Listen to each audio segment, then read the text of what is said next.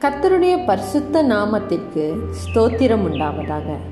இன்றைய தினம் நாம் தியானிக்க போகிற தியானமாவது பலிபீட பிரச்சனைகள். இதற்கு ஆதார வசனமாய் லேவியராகவும் பத்தாம் அதிகாரம் அதில் ஒன்றாம் வசனம் துவங்கி மூன்றாம் வசனம் வரை.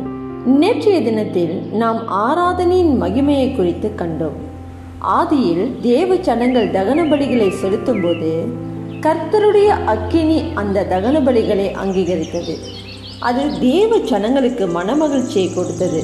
ஆனால் அவர்கள் தேவனுக்கு பிரியமில்லாமல் கர்த்தருடைய கட்டளைகளுக்கு மீறி செயல்பட்டபோது அதே கர்த்தருடைய அக்கினி நியாயம் தீர்க்கும்படியாக ஆரோன் குமாரர்களை பட்சித்து போட்டது. ஏன் இந்த பயங்கரமான தண்டனை நடக்க வேண்டியிருந்தது?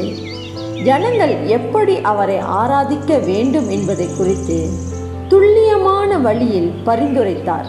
ஆனால் நாதாவும் அபியுவும் கர்த்தருடைய கட்டளைக்கு கீழ்ப்படியாமல் போனார்கள். இஸ்ரவேல் ஜனங்கள் உண்மையான ஆராதனைக்குள் நுழைவதற்கு இதுவே ஒரு துவக்கமாய் காணப்பட்டது.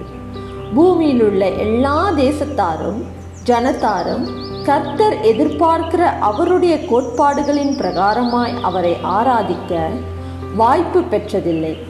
மெய்யான தேவனை நெருங்குபடியாய் எந்த ஆசாரியர்களுக்கும் ஜனங்களுடைய ஆராதனையை பெற்றுக்கொள்ளும்படியாய் இறங்கி வரவும் இல்லை.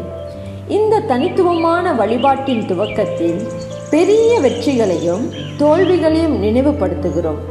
இன்றும் உண்மையான கிறிஸ்துவை வழிபடும் வழிபாடு போன்று வேறு எதுவும் இல்லை ஏனென்றால் நம்முடைய பெரிய பிரதான ஆசாரியனாகிய இயேசு கிறிஸ்து பரலோக வழிபாட்டை கலக்கமின்றி பின்பற்றியதன் நிமித்தம் நாம் உண்மையான தேவனை ஆவியிலும் சத்தியத்திலும் நெருங்கவும் உண்மையான தேவன் நம்மிடத்தில் நெருக்கமாகவும் வழிவகுத்தார். ஜெபம் செய்வோம்.